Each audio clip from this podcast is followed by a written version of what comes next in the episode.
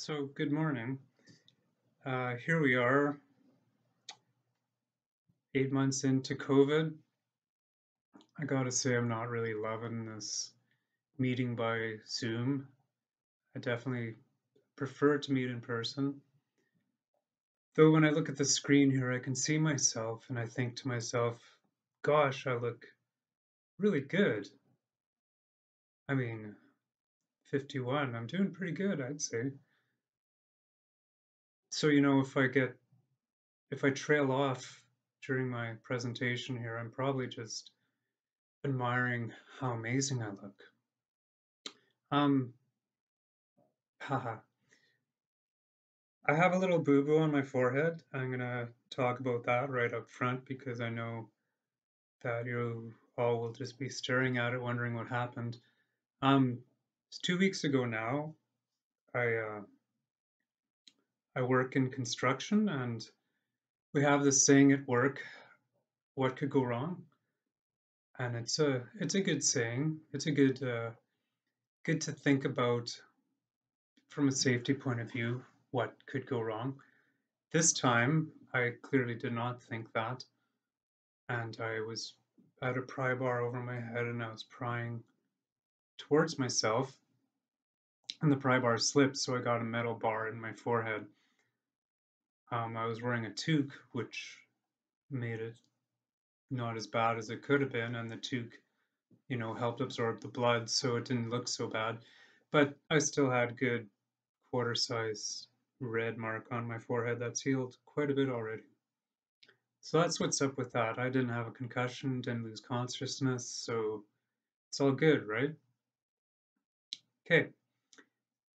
So we're doing a sermon series on sacred ecology, and it's this idea that we're all connected and all codependent with each other, and we're connected with all of creation and with God.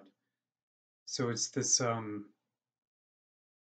this idea of interdependence and cooperative living and we care for each other. We're not to be independent, selfish, isolated, or competitive.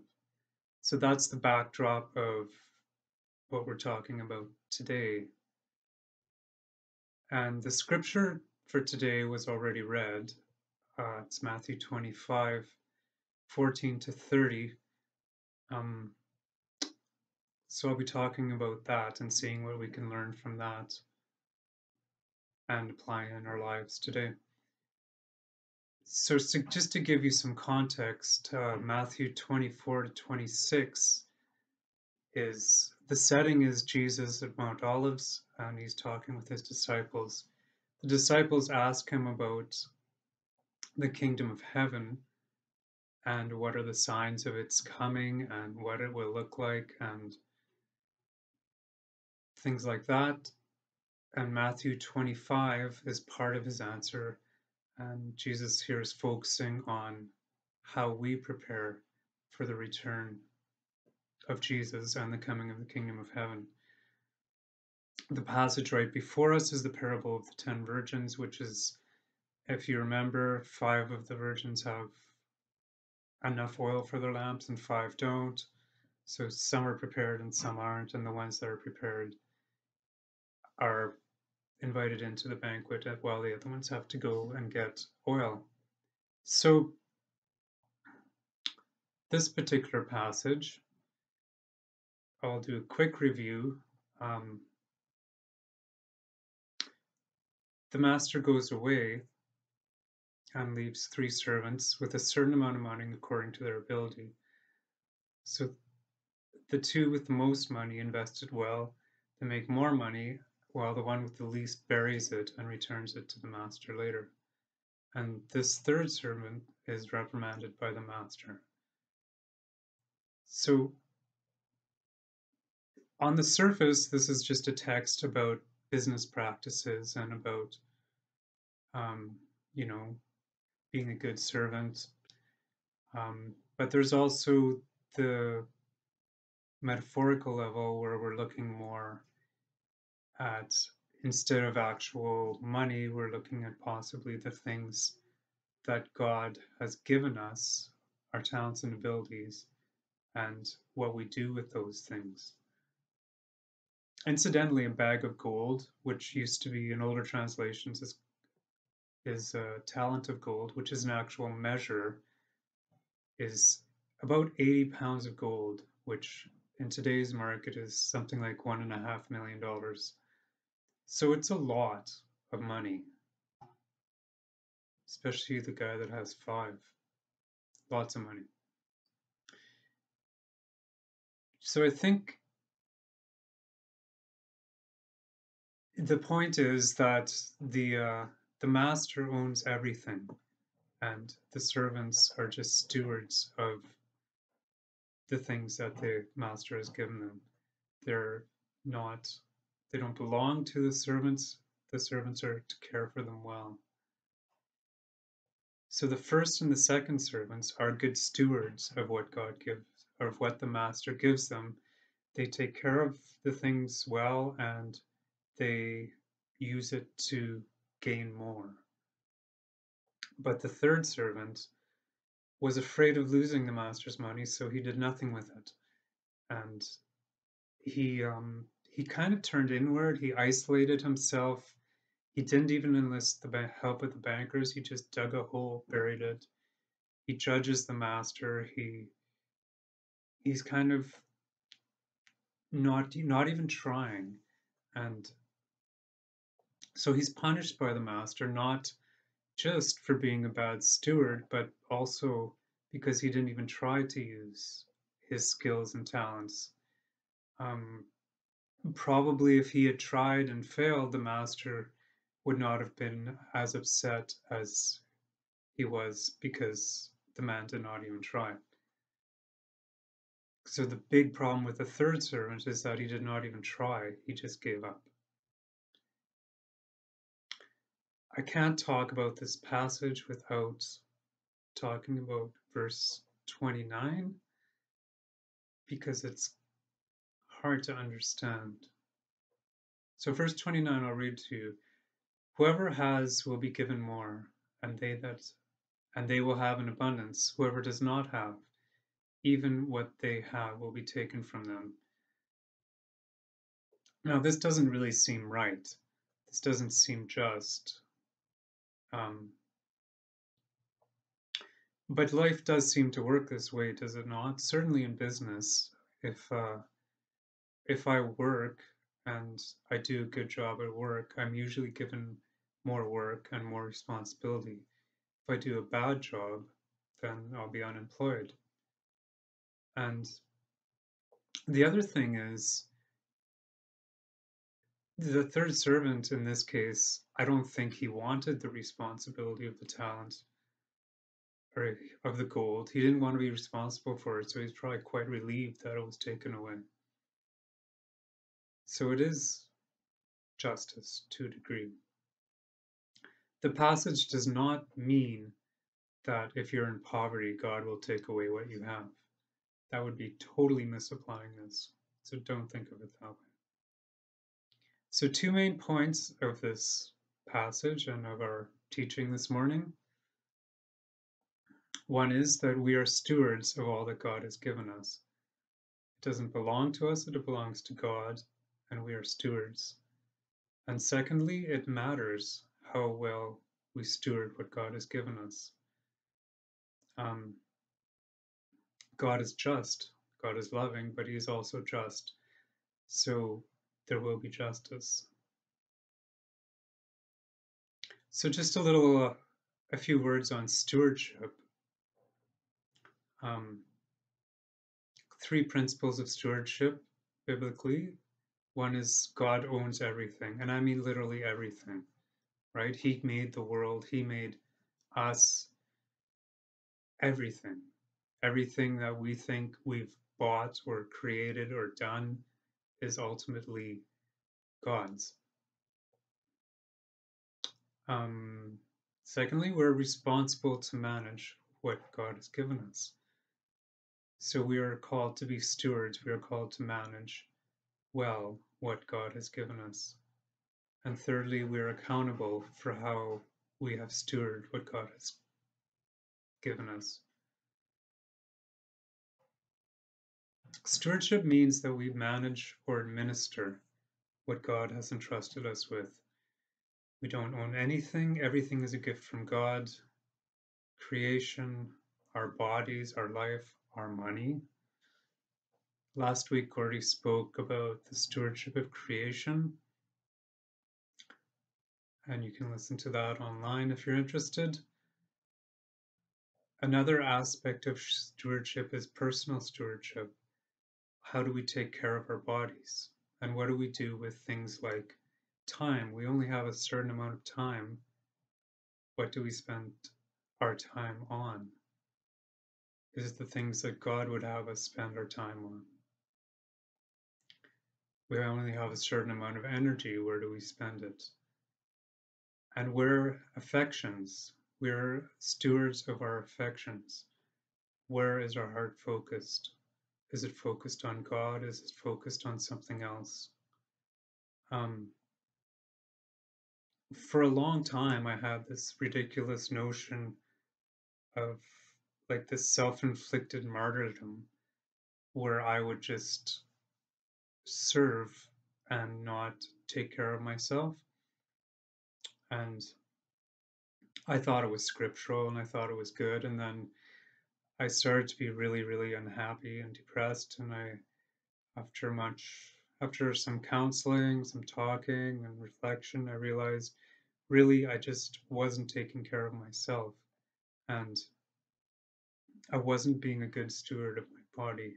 And that I had a responsibility to my body to take care of myself, of my to my body, my mind. And I've I've gotten a lot better at that. And I've found, you know, if I go mountain biking once or twice a month, I'm just a much happier, easier to get along with person.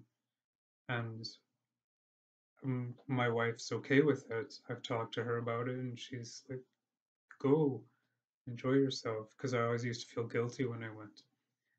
It's a lot of personal growth there, but it, it's all about stewarding our own bodies. And now a few words on judgment and justice. Judgment is just a horrible word when you hear it in the church because you think of things like, I don't know, Sodom and Gomorrah, God raining down uh, hailstones and, you know, all that sort of thing. But judgment really is just an evaluation of evidence to make a decision.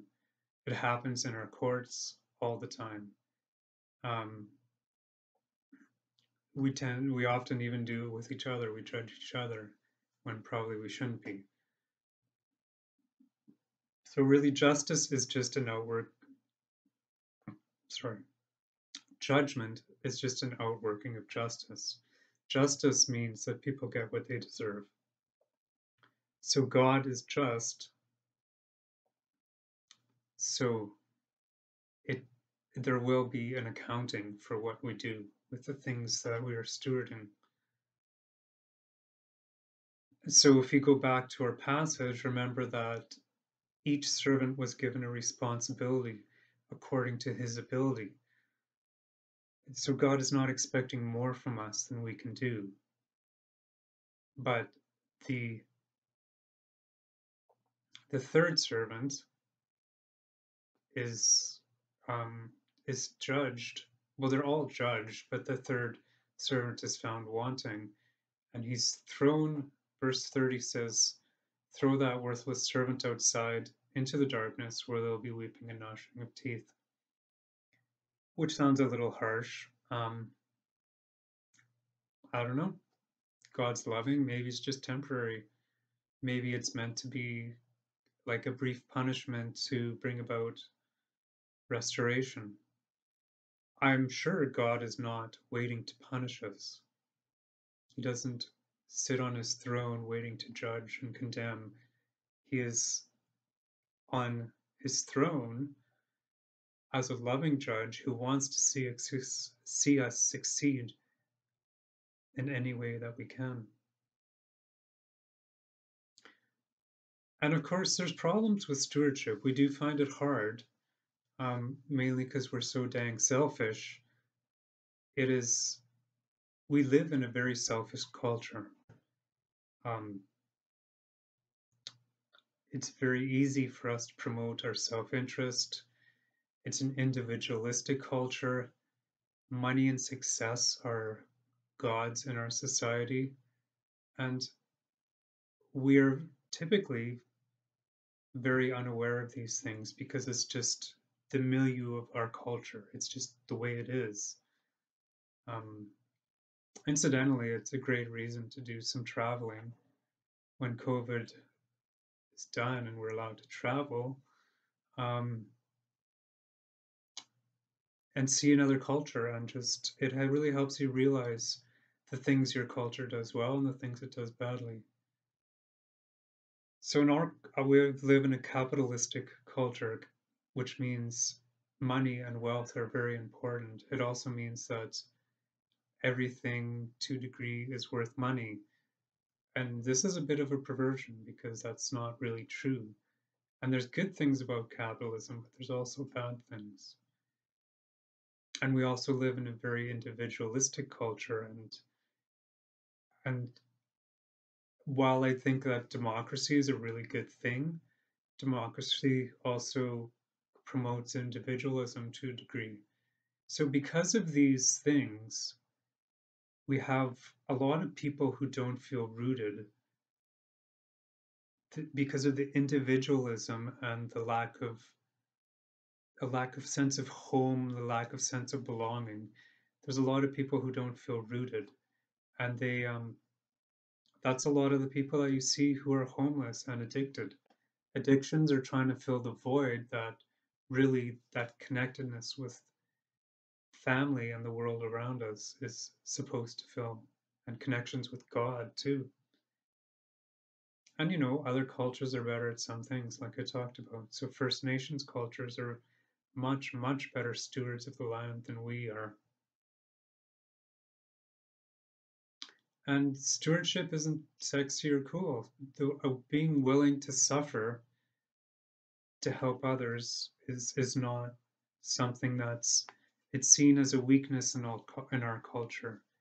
You're meant you're meant to be a go-getter and do things for yourself and succeed. Um, a while back, I read the Don Quixote, and he is a delusional man who thinks he's a knight so he goes around and tries to save people. And uh, it's quite a humorous book because a lot of the situations he ends up in are just wrong-headed. He's not saving anyone. Um, but he just has this willingness to suffer to save someone else. And it, it's just, it's, it's something that used to be or is of value in certain cultures, but not so much in ours. Our culture tends to promote individualism a lot. And then adding to the fun mix, we're in the middle of COVID, and it's what does stewardship look like in these times? Um, the rules seem to be changing daily, so it's very hard. But ultimately, it we if we stop and think we we can come up with ways to be good stewards no matter what situation we're in. So that's kind of all i have to say this morning um yeah so just remember we are stewards of all that god has given us and all that god has given us is everything really and what we do matters. We there is justice. So I'd like to say a little prayer and then we'll move on to the questions I prepared. So let's pray. Um, this is a a prayer that Sir Thomas More wrote several hundred years ago. Lord, give me patience in tribulation and grace in everything to conform my will to you, that I may truly say, Your will be done on earth as it is in heaven. The things, good Lord, that I pray for, give me your grace to labor for. So, Lord, we just thank you that you have been so generous with entrusting the world to us and giving us life and just all the goodness of that.